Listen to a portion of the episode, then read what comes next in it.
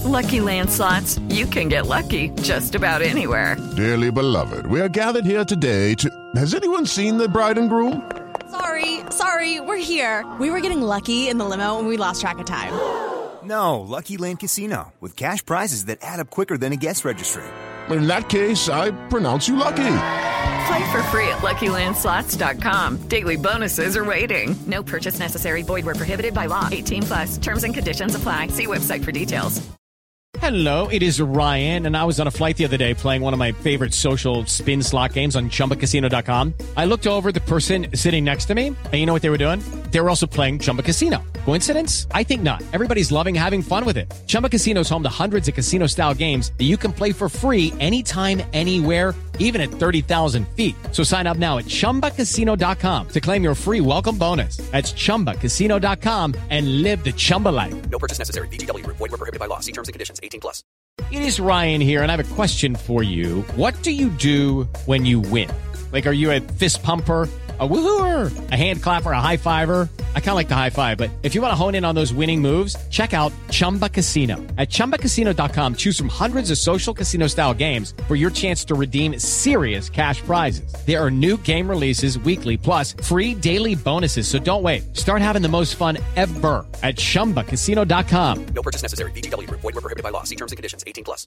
Hello, it is Ryan, and I was on a flight the other day playing one of my favorite social spin slot games on ChumbaCasino.com. I looked over the person sitting next to me, and you know what they were doing? They were also playing Chumba Casino. Coincidence? I think not. Everybody's loving having fun with it. Chumba Casino is home to hundreds of casino-style games that you can play for free anytime, anywhere even at 30,000 feet. So sign up now at ChumbaCasino.com to claim your free welcome bonus. That's ChumbaCasino.com and live the Chumba life. No purchase necessary. VGW. Void prohibited by law. See terms and conditions. 18 plus.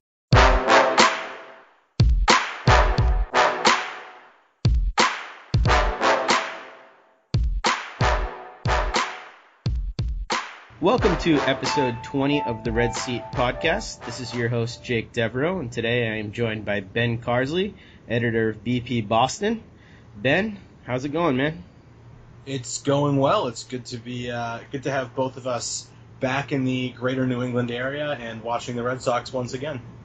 Yes, uh, there was a hiatus. I'm sure all of you out there who are regular listeners noticed there was no uh, regularly scheduled podcast last week. That's partially because um, we were pretty much all abroad. Um, I was in Hawaii, Ben was in Germany, uh, all sorts of fun stuff going on. So, if any of our Red Sox analysis tonight reflects that, uh, we have not been as keyed in as usual, but uh, I think the both of us have been scrambling to catch up on all the good stuff that happened. And uh, look at the standings. The Red Sox are currently tied for first place with the Toronto Blue Jays and uh, rattling off a whole bunch of wins on the road. So um, they were very productive while we were both gone.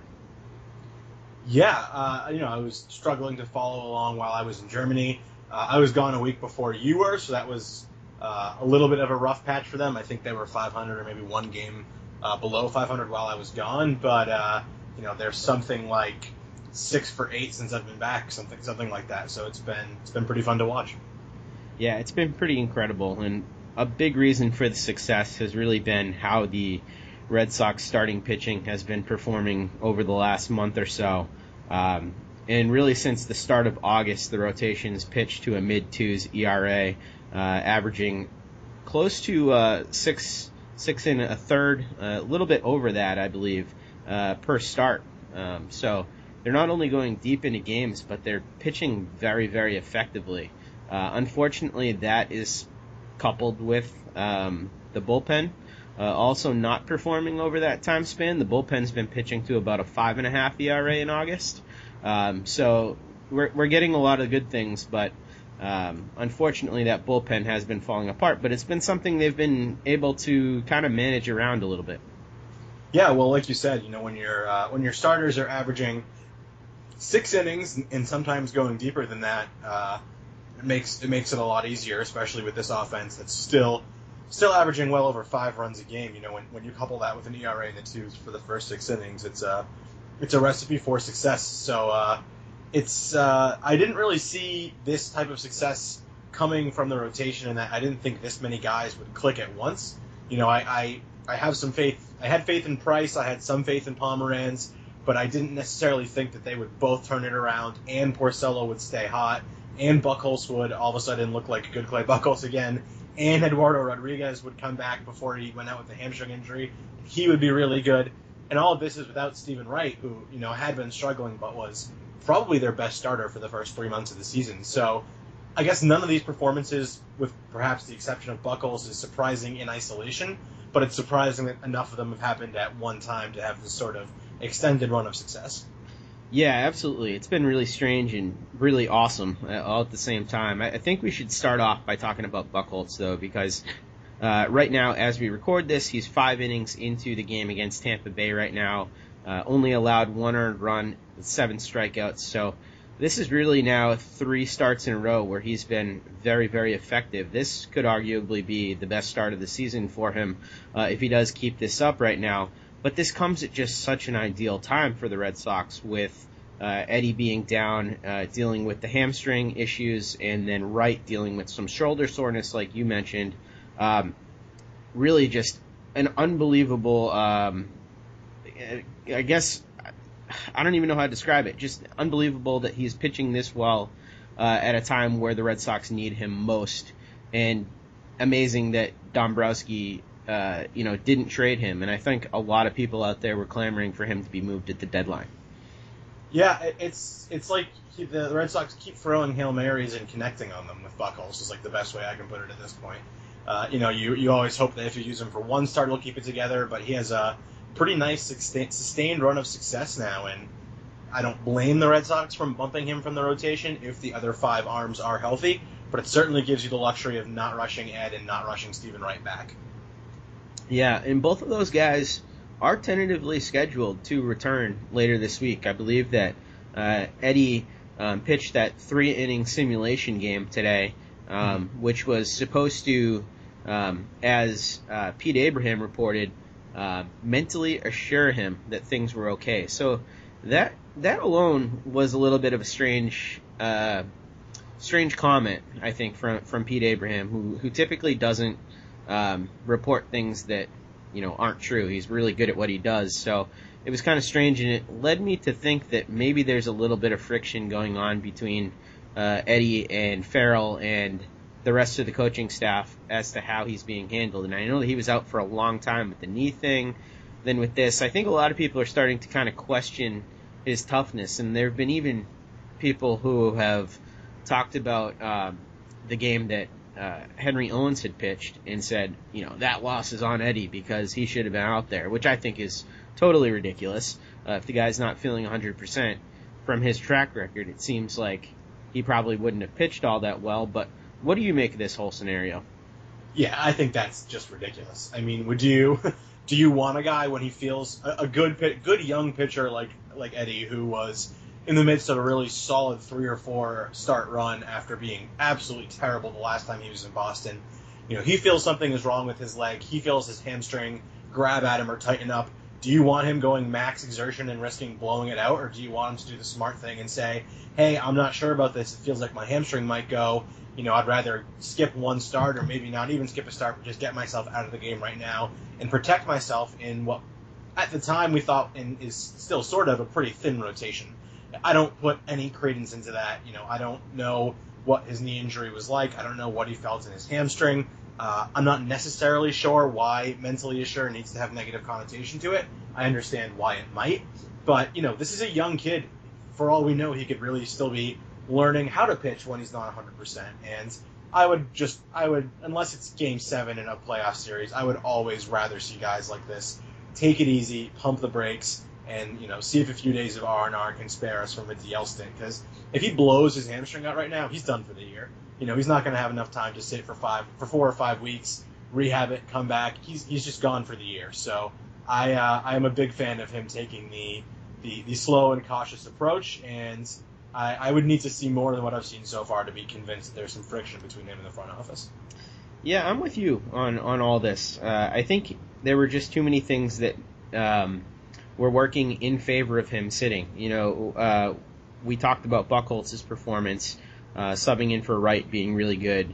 Also, we have to remember that before Henry Owens uh, came up to pitch that game where he did get lit up, he started off that game really well. I was act- actually watching that start. Um, had six strikeouts in the early going. Actually looked pretty good. Um, wasn't allowing very many hits, but uh, before that, in the minor leagues in AAA, he had been having a tremendous amount of success too. So the idea of bringing him up there probably wasn't, um, you know, all that scary um, to, to think about at that point. Obviously, it didn't go well, but he's a guy who's been pitching much better as of late, and the front office probably didn't feel all that bad about throwing him into that situation. No, I I uh, I think that that all makes sense. And you know, even if even if the alternatives aren't great, you, you, you can't ask the guy to go out there and pitch if he thinks that he's hurt or that pitching is going to make him hurt. So I just I just don't understand it. You know, we've all seen players that uh, fans love. You know, guys like Pedroia, and I'm sure some other examples will come to mind. Guys who go all out, but you know, to the extent where you almost wish they would pull it back a little bit so they could stay on the field. That's all Eddie was doing here. Yeah, absolutely, and, and, you're right. It's so much more important to have him correct for the stretch run, but it does really highlight um, the depth issues that the Red Sox still do have. Because outside of Clay Buchholz here, um, Henry Owens was the best that they could throw at the situation. Uh, you could argue that Brian Johnson might be in line to get a start like that if, for whatever reason, uh, Eddie or Wright can't continue to uh, progress in their rehab, but um, you know, outside of those guys, there is still a pretty scary lack of depth in the Red Sox pitching. Yeah, I, I want to give the Red Sox a little bit of a break because there aren't a lot of teams, even playoff teams, that can run, you know, seven or eight starters deep. Uh, it's hard enough to field five, let alone six reasonable starting options at the same time. I do think that if anything else happens, Brian Johnson should be the next pitcher to get the call. Uh, you know, Ed, uh, Henry Owens can't make another start in the majors this year. I know he'd been doing a little bit better at AAA lately, but he just he doesn't have the command requisite to succeed in the major leagues at this time. And even though he missed plenty of bats in his first few innings in Detroit, and that is a start that I was able to uh, unfortunately see all of, uh, and you know he does he does have swing and miss stuff. He does still have some deception, but the command and control just they they go far too often. You know he's a low low 90s, high 80s thrower he's gonna get hit sometimes, and when he does get hit, there needs to not be a lot of runners on base.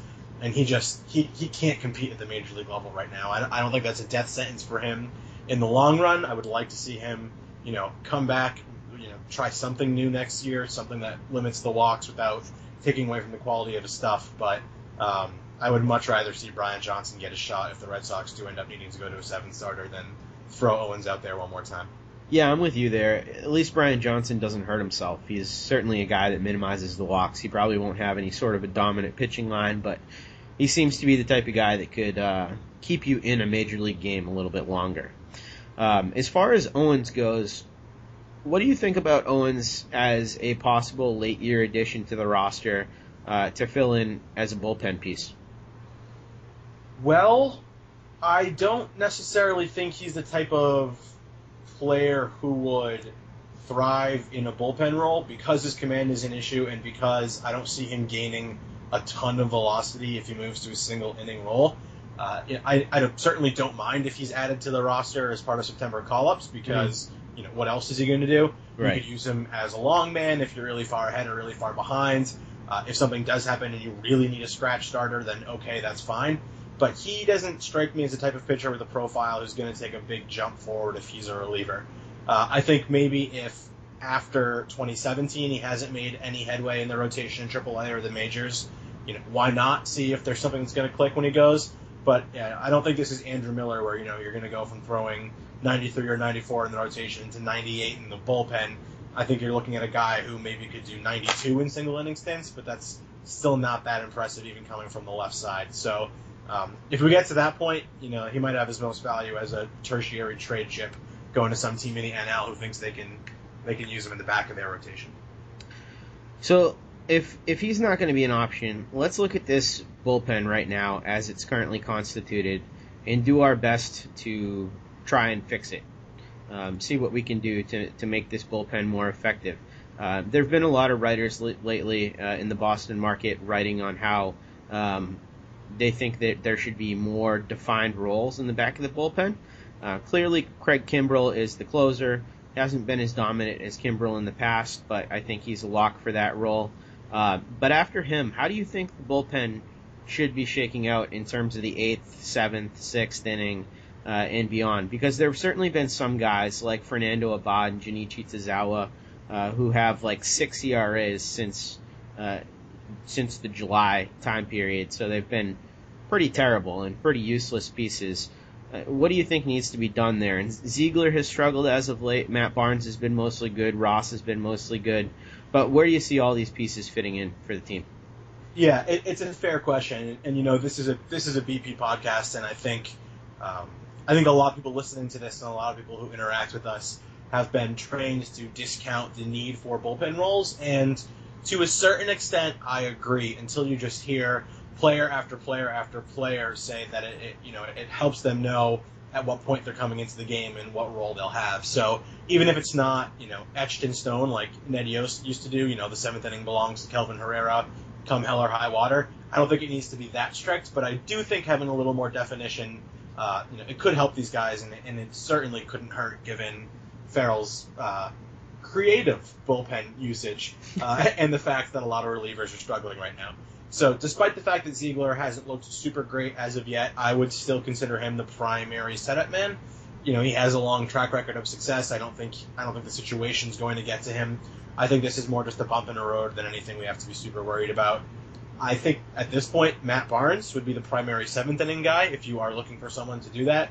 He certainly uh, is not perfect. He can lose his command. He can get taken deep, but he's shown the ability to throw multiple innings, and he's been better more often than he's been bad as of late. So he's certainly not your ideal option in the seventh, but I think that's what we're looking at. And then I think Robbie Ross becomes your you know lefty specialist and a guy who can pitch the sixth if you need to.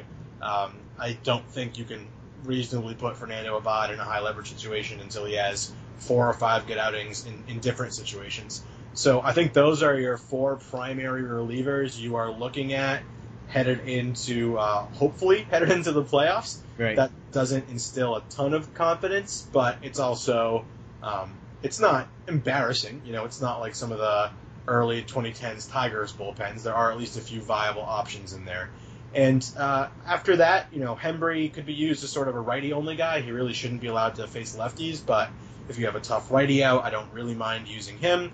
Tazawa and um, and Abad are the two guys I really want to see kept out of any sort of important situation moving forward. You know, I feel bad for Tazawa, but he just he doesn't have it, and the Red Sox even let him in a low leverage situation in the Owens game when they were down by a lot, and he got knocked around once again. So you need to sort of just exclude those two, and I don't know, maybe pray that Koji comes back and is effective. I wouldn't hold my breath when it comes to that, but that would go a long way if, if he was able to do so.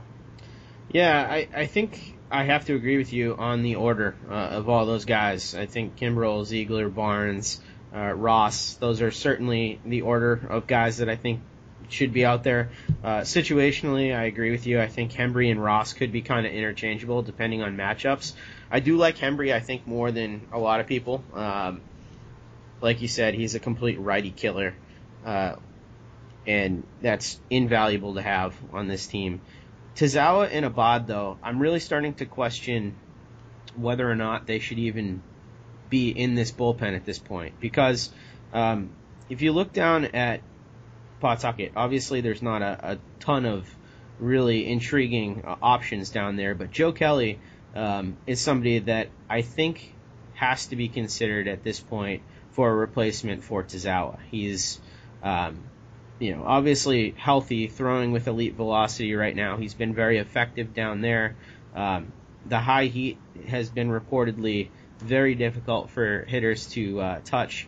Um, I, I still think he's just a couple adjustments at the pro level away from being at least a more effective right-handed option than Tazawa is at this point. Because, like you said, even in low leverage situations, Tazawa is just getting destroyed right now. I feel like every time you put him out, it's just to kind of mop up innings. And Joe Kelly can do that, but he also gives you the added uh, upside. Yeah, I think if this was a few weeks ago, I would be more inclined to agree with you. You know, at this point, by the time the podcast comes out, we're going to be at seven or eight days until the rosters expand. So, I'm I'm okay with waiting until until you can call Kelly up uh, and and you know everything. It gets a little easier to manage these pieces. I I understand the argument that maybe in that time, you know, you'll have to rely on Tazawa when you don't want to, but given how good the rotation has been, and given that there are four or five reasonable options ahead of Tazawa, you know, I just don't think it's that big of a deal. Uh, I also am really low on Joe Kelly. I just don't. I, I get it. I know we're always going to fall in love with the velocity, and the potential is always going to be there. But Joe Kelly has not been good at anything since he's been a Red Sox, other than one like seven game stretch. So if you if you prefer him to Tazawa, that's fine. But I don't think he's such an obvious choice that you need to cut Tazawa to make room for him. Well, that's fair. I mean, at least based on performance, uh, so far that's fair. So. Right, and uh, it's it's eight days, right? So yeah, it's I, worth worth keeping Tazawa to see if you know something clicks, a mechanical adjustment is made. If he takes another ten days off and comes back, however unlikely that is, I don't think it's that much more unlikely than Joe Kelly being really good is unlikely. So, what's your, your theory on why Abad has been so ineffective? Um, he was clearly acquired at the deadline as a piece to help get lefties out. Um, has come here and gotten really nobody out. Um, have you seen anything from him that uh, is, striking, and any any reasons as to why you think he's not having the success that obviously Dombrowski envisioned that he'd have here? You know, I don't. I didn't see him enough before the trade to really comment on any any market differences I have seen. I don't think he was ever brought here to be a savior. You know, I think he was brought here to be a marginal upgrade over Tommy Layne, and obviously that that hasn't worked out. And clearly, the Red Sox would have been better with Layne, however low that bar is. But I think when you're talking with with talents that are that marginal, it can be tough to discern one thing that that takes them from decent to terrible, especially when it comes to relief pitchers. Um, so I, I don't think I have a terribly informed answer there. I just, God, I hope they stop using him uh, anytime the game is within like four runs because I have absolutely no confidence he can get anybody out. Well, you heard it here. Tommy Layne, the one that got away. Seriously, you never know. you never know what you have until you let it go, right? That's right. We never knew how good it was to watch Tommy Layne walk people. Um, so I'm going to throw three names at you that have been floated around as potential uh, bullpen options for the Red Sox. One that would be a free agent acquisition, uh, two others that would be worked out as waiver trades. Um, so I'll go with the first and most obvious one that people have been talking about, and you can tell me whether or not you think that they would be a good fit for the Red Sox and whether or not they should explore this. Um, first one's Jonathan Papelbon, savior of the Red Sox for very, very many years. Oh God, it's tough. Uh, from a baseball perspective, I get it because I think he would be better than Tazawa or um, or Joe Kelly. I guess I could see him maybe even being a tick up over Heath Hembree. He's just such a clown, and I know that some of his teammates like him. I, I think he has. Uh, I think there's a worse perception of him in the media than there is in the clubhouse. But between the baggage and the fact that he really hasn't been very good this year, you know, I certainly don't think the Red Sox are are foolish should they elect not to sign him. Uh, but if they do add him on, I, I get it. You know, it, it, can't really hurt as long as you trust him not to do damage in the uh, clubhouse, and as long as we turn around and he's not choking out Mookie in ten days. Yeah, you know what? I'd like to see this move, and I I agree with you. He's obviously gone down the decline, and uh, I read some quotes from Mike Rizzo about why they released him, and even some quotes from Strasburg about how his stuff has declined. But uh, he's still a competitor, and there's a few guys on the team, you know, David Ortiz, Clay Buchholz, that have played with him and that know probably how to manage a, a Jonathan Papelbon, if that's even a thing, and it seems like it probably is. Um, but yeah, I totally think that he would be an upgrade over Tazawa at this point, and uh, somebody that would probably really relish being back with his old club. So um, I, I am all for it. He, we we talk about how bad he's been this year, but he really just hasn't been like catastrophically bad. Four three seven ERA. He's still striking some people out. Um, he hasn't been Papelbon of old, but still certainly a piece that could help. And I love the fact that it only costs money to to get a guy like this. Yep, definitely all all fair points. Um, the other two guys I want to throw at you are Ryan Madson um, and Joakim Soria. So you can talk, tackle Madson first, uh, Soria second. I honestly, I can lump them in by just saying that, of course, it would make sense to acquire either one of them, but why do we think they would get all the way to the Red Sox in a in a waiver deal? Um, am I missing something? Have they already cleared waivers, or No, they haven't. It's uh, they, would have to clear that hurdle, and then they would have to work out a deal with the team. And it would obviously cost something at that point. Um, and I'm not sure how much better an option either of those guys would be than Papelbon at this point. I think they're they might be marginally better pitchers, but when you look at the numbers overall, uh, they're not that different. Yeah, I haven't taken a deep dive into the numbers. Um, I'm doing a little poking around right now. I mean, it would seem to me like Madson has has clearly been better than Papelbon this year. I know the FIP isn't wonderful. Um, off the top of my head, I would probably rank them Soria, Madson, and Papelbon. But when you factor in the cost to acquire, I certainly understanding certainly understand if you prefer Papelbon slightly. Uh, I just don't see either Madson or Soria happening because the Red Sox are so far down the waiver priority list. Basically, is, is why I sort of rule that out. So if that's the case, and, and the the option here really is, you know, stand pat with this unit as we said, maybe define those uh, ninth through sixth inning roles a little bit more as we go forward. Um, would you like to see the Red Sox add Jonathan Papelbon if it just costs cash?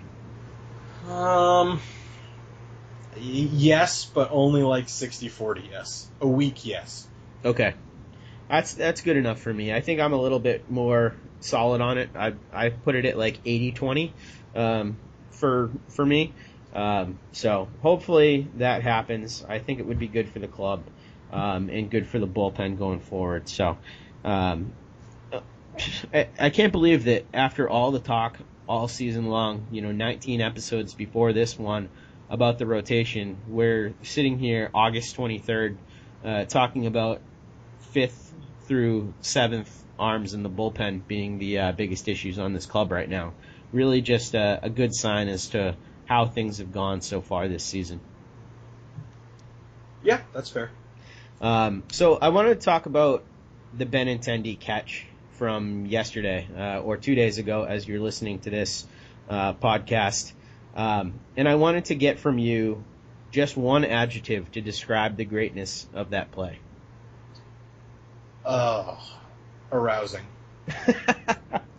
That's a good one. Yeah, that was one of the most superb baseball catches I've seen in a long time. And the hair was perfect, and he did the cur- the perfect like, you know, unfazed face after. He wasn't jumping for joy or anything. He was just like, yeah, it was a pretty good catch.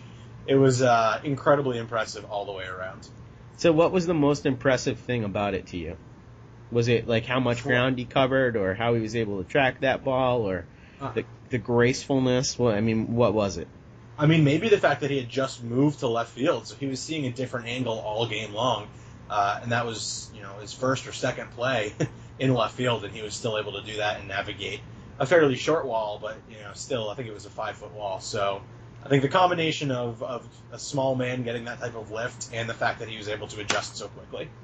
Yeah, he uh, he absolutely lit Twitter on fire last night when that happened. So that was one of the cooler moments of the entire season. But uh, I gotta say, Ben, it really sounds like uh, your your affections are, are shifting from Xander Bogaerts to uh, to Benintendi here.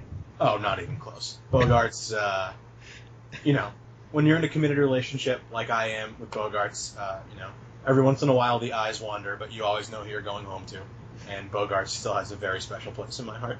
So even with the flow, there's no challenge there. The eyes are wandering, but uh, you know, there's a difference between affection and love. There you go. So yeah, it's it's amazing though how good Benintendi's been here in the early going. He's been a factor defensively and um, offensively as well. I mean, tonight he's just added to it.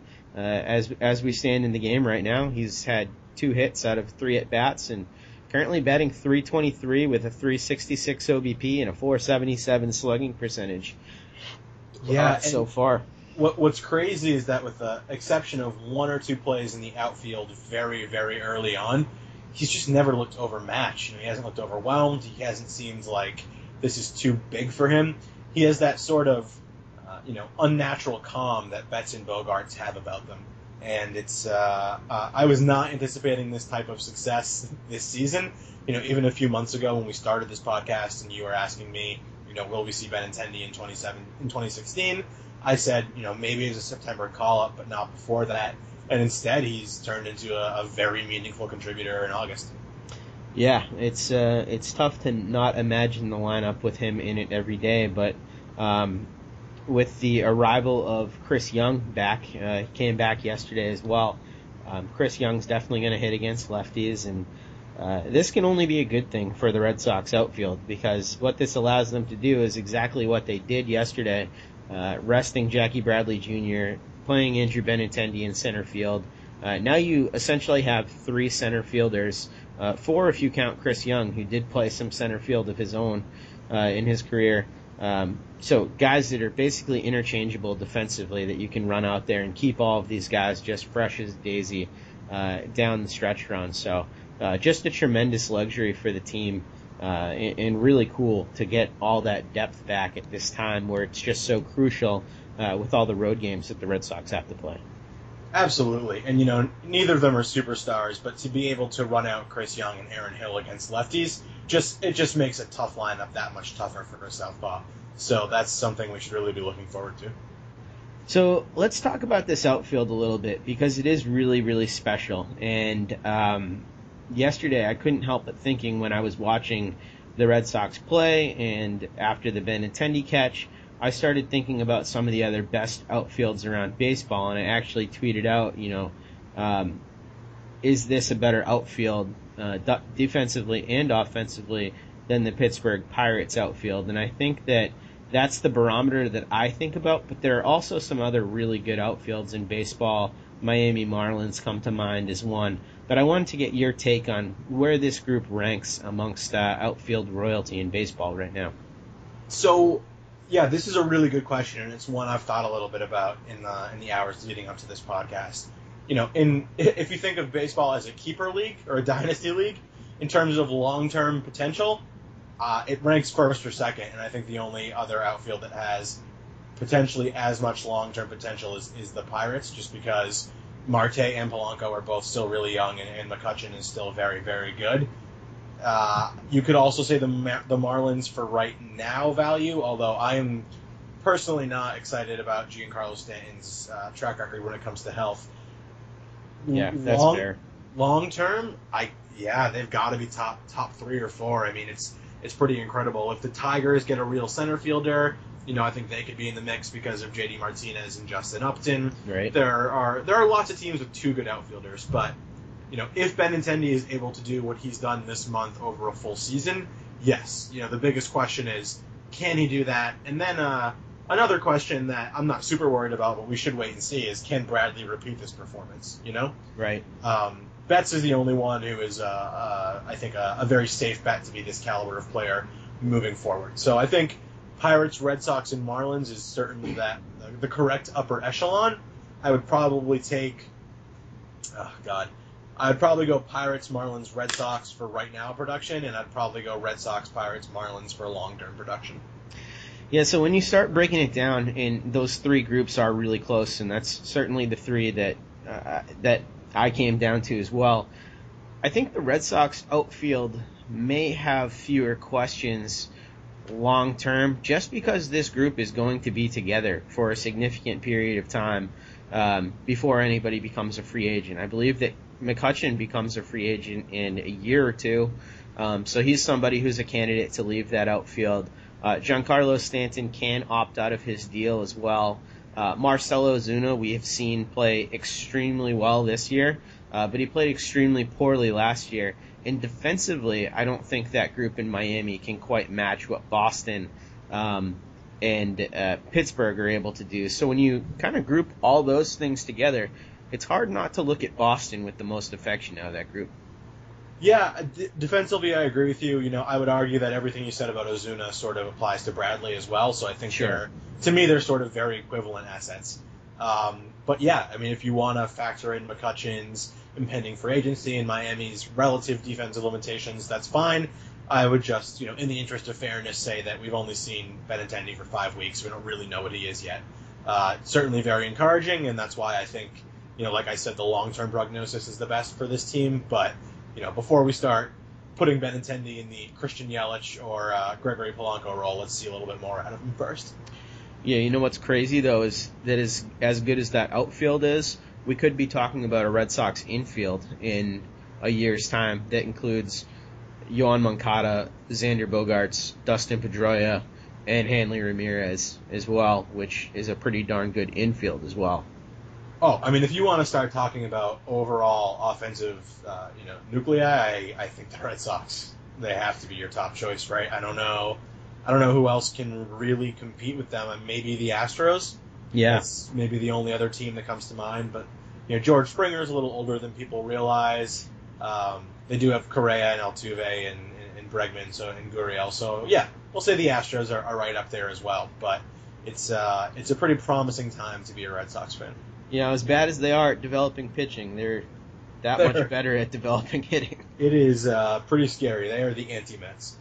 Yes, they are. Yeah, it's pretty incredible. So, uh, getting to a few of these good performances in the outfield, and uh, really talking about one guy in particular, Mookie Betts, who's now shifted to uh, the cleanup spot here, batting behind Ortiz as of late, and he's been very productive there. Uh, Mookie Betts finds himself with a 313 batting average, uh, believe 28 home runs on the season, just had his 20th steal, uh, and he's right in the thick of the MVP race. And I think if the season were to end today, uh, he would be my pick for uh, AL MVP uh, of the league. And um, the reason why I'd have him over a guy like Trout is just simply because, um, you know, his team is going to be in playoff contention, whereas Trout's is not. Um, Trout, you could argue, has a little bit of a better body of work this season. It's it's still arguable at this point, but um, you know how how legitimate is Mookie Betts' case for MVP, uh, and and you know what are what are the odds of him actually winning that award? I I mean he'll certainly be a top five finisher. I think. Um, I I would have Trout. I don't really love the quality of team argument because that's that's not up to these players. You know, if you put Right. if you swapped Mike Trout and Mookie Betts, the Red Sox and Angels would be in very similar positions. So it's not really an argument that I I particularly am fond of.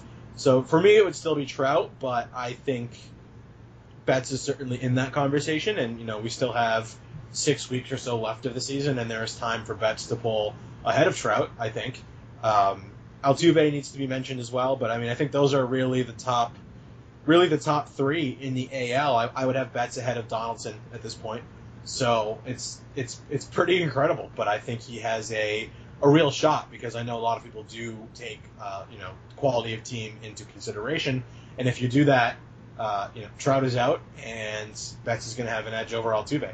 So I think there is a there is a real shot here, and I will say that after Ellsbury was robbed of the MVP in 2011, uh, I'm totally fine with Betts getting an MVP that he maybe only sort of deserves. Yeah, I mean Trout, Altuve, and Donaldson, at least by uh, F WAR, uh, have been better players um, so far this season.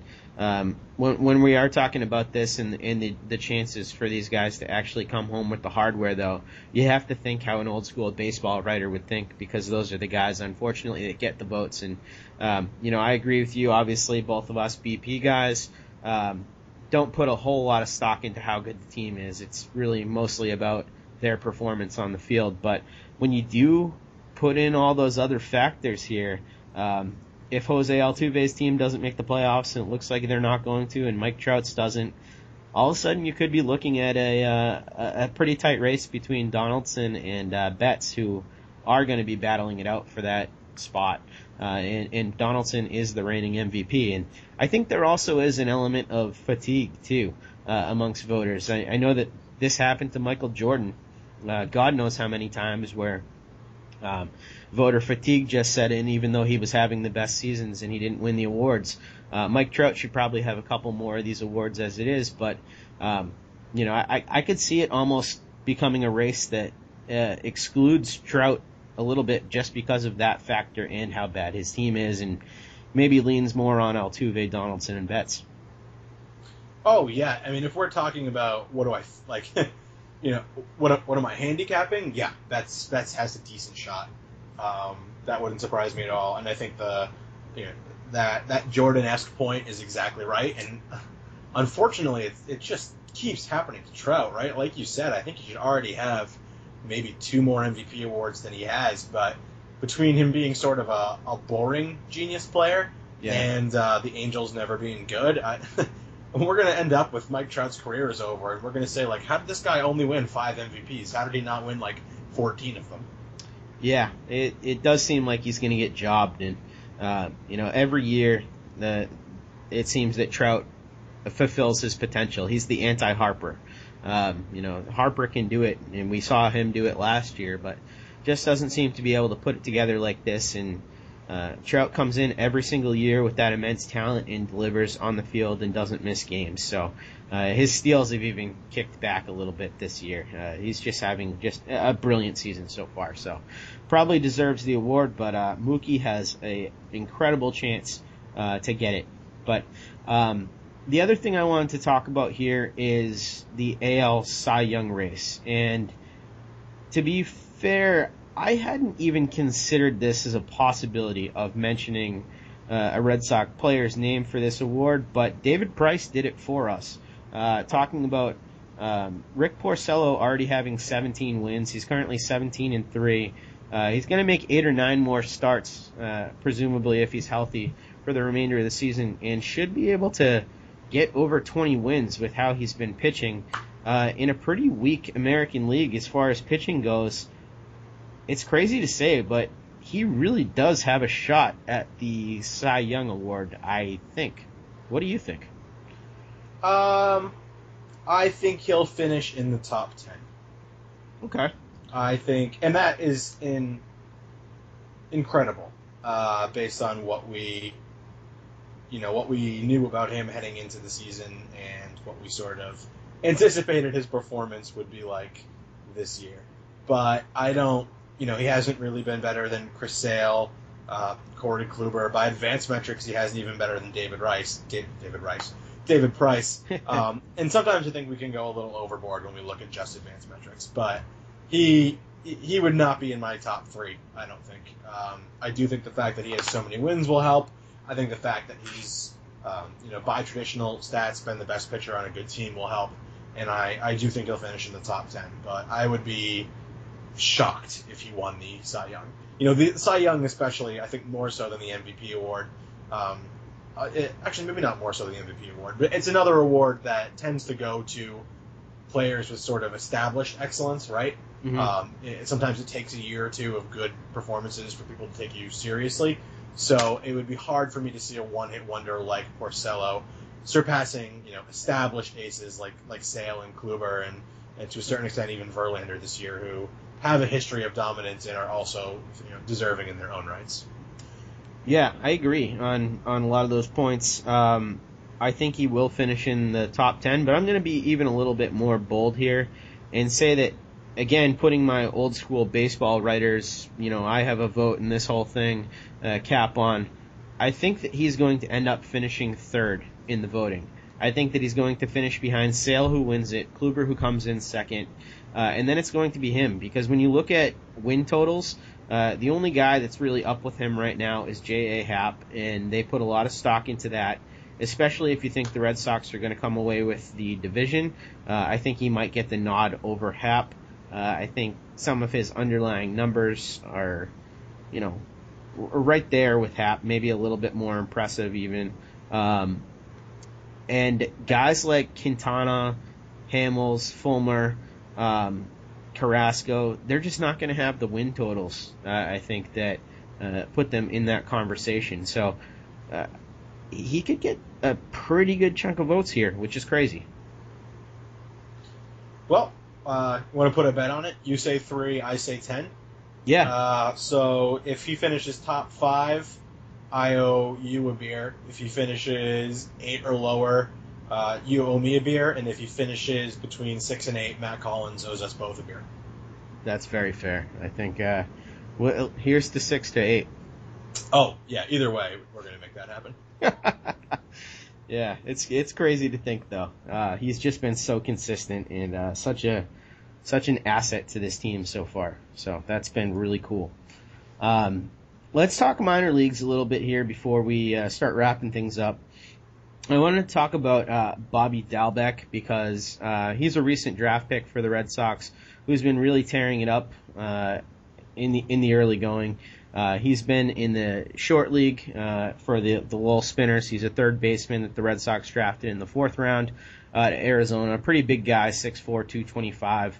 Uh, currently hitting 386, uh, slashing uh, with an OBP of 426 and a 727 slugging percentage. You guys just been eliminating the ball in 23 games over there. So I wanted to get your thoughts on him and that early performance and you know kind of where he fits in this system that has uh, a few decently intriguing options at third base coming up.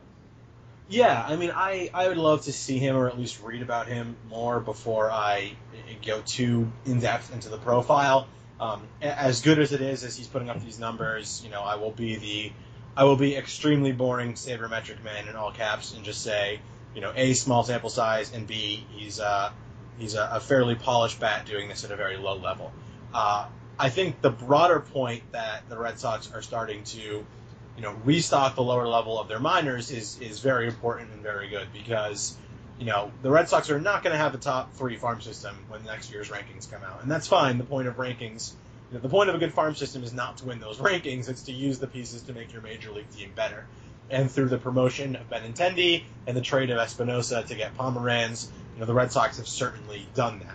But we are going to see a little bit of a void in the back end of the system, especially since the Red Sox came under those international penalties. So if they can hit on a fourth round guy like Dalbec, who uh, a lot of play, a lot of scouts thought might be better as a pitcher than a hitter coming out, you know that's really hugely important because there is this undercurrent in the Red Sox system that needs to come up to speed quickly. And while you know Groome will go a long way toward helping that, they need more than just him. So it's uh it's a great sign, and you know we have to take it with a with a grain of salt because I believe once upon a time Michael Chavis did something similar when he was right out of school, and you, you never know how that's going to look. But uh, certainly so far so good. Yeah, it's it's a very intriguing sample from him, and I'd definitely like to get up to Lowell as well to see to see him play. Maybe we'll have to make that happen together at some point, Ben. I uh, that sounds lovely.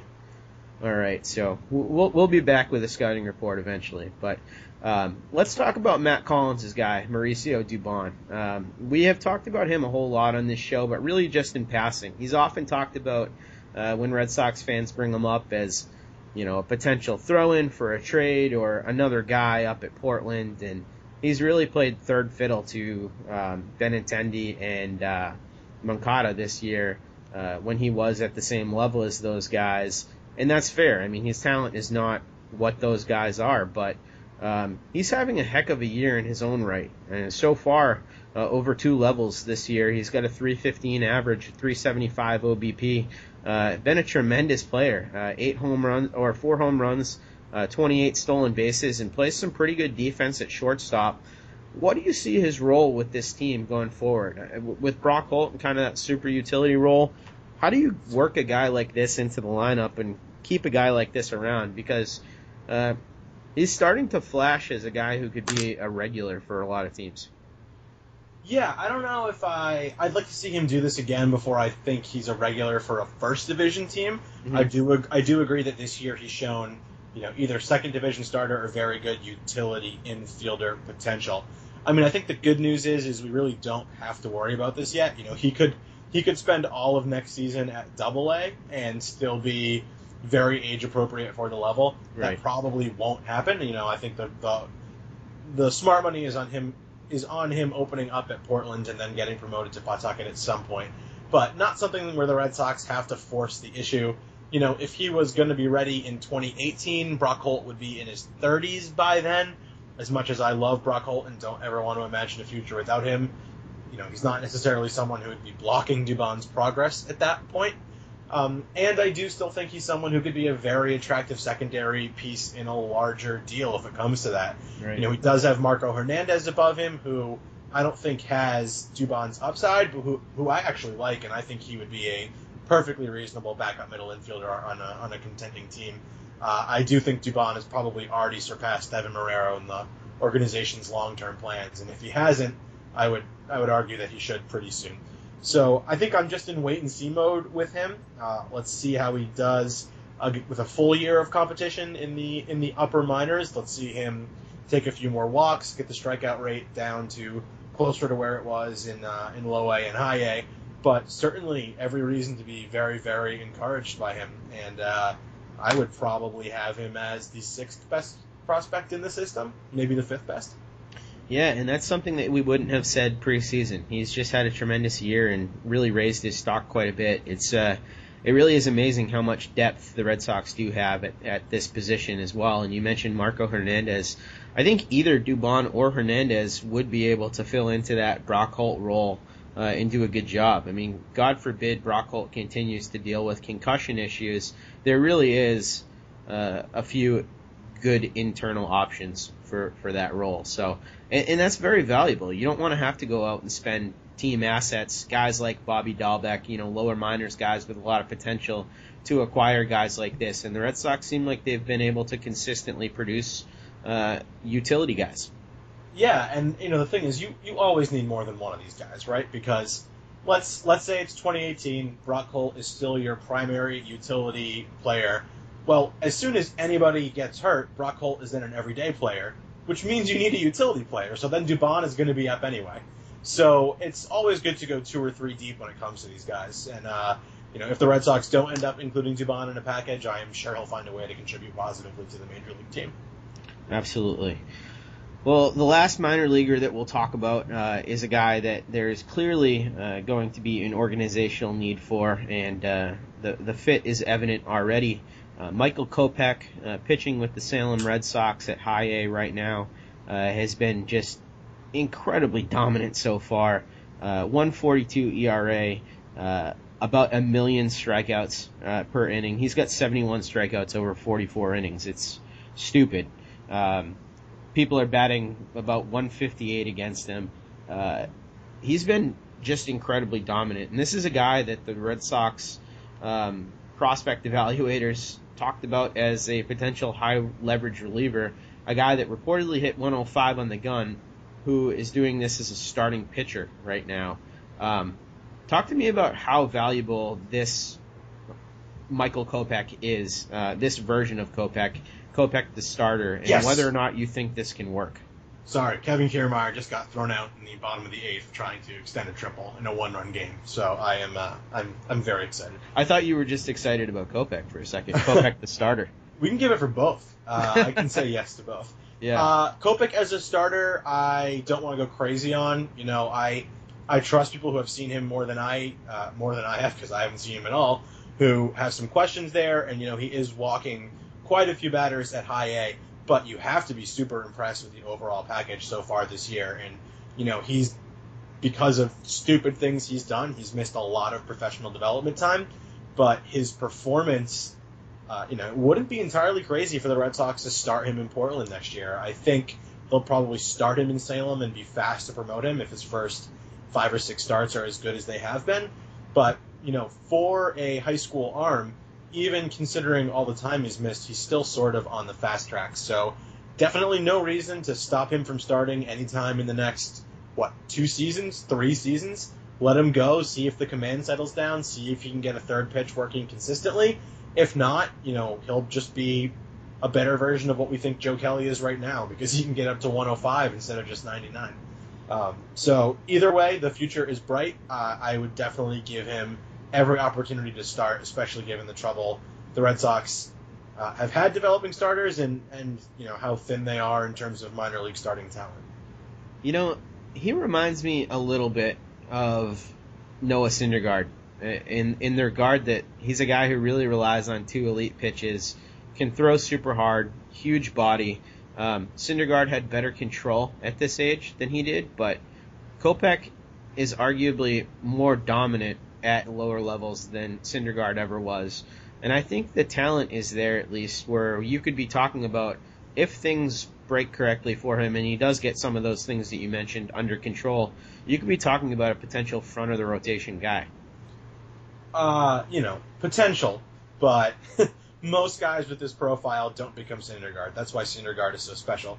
Uh, Syndergaard is also considerably bigger than Kopech. He's three or four inches taller and a lot broader. And I know Kopech is younger and he has time to fill out, but uh, I don't know. I don't think I'm with you on that comp, but I would I would love to be wrong, and I'm frequently wrong. So Yeah, I would love if you were wrong too, but you're probably not. Uh, but Kopech does have good flow in his own right, and a pretty interesting last name, Michael Talbert Kopech. You don't hear that one very often. Talbert, wow, that Talbert. is, uh, I understand why he just goes by Michael Kopech. Yeah, that's that's a mouthful right there. So Red Sox uh, schedule coming up uh, rest of this week uh, after tonight's start of Buchholz versus Archer, which uh, is currently going swimmingly right now for Buchholz. Uh, he finished the the outing with 6.1 innings pitched, one earned run, and nine strikeouts. Uh, and the Red Sox do cling to that two to one re- lead here in the eighth as we record this. So that is just awesome. Hopefully they can hang on to that. Um, tomorrow we have Porcello versus Andriese, then Pomeranz versus Odorizzi in the uh, series finale there down in Tampa, and then the Red Sox come back up to Fenway uh, finally um, and have Eddie versus uh, Kennedy if Eddie is able to go, Price versus Ventura, and uh, Buchholz versus Dillon Gee. Uh, I will be at that Buchholz start on Sunday with uh, two of my uh, two of my younger brothers for Sunday night baseball. So hopefully, hopefully that's a good game. Yeah, very nice.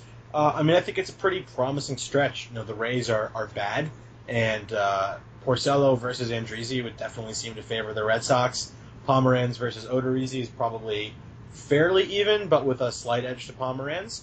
And then um, the Royals series, Eddie versus Kennedy, we'll call that a push. Price versus Ventura, you gotta like Price.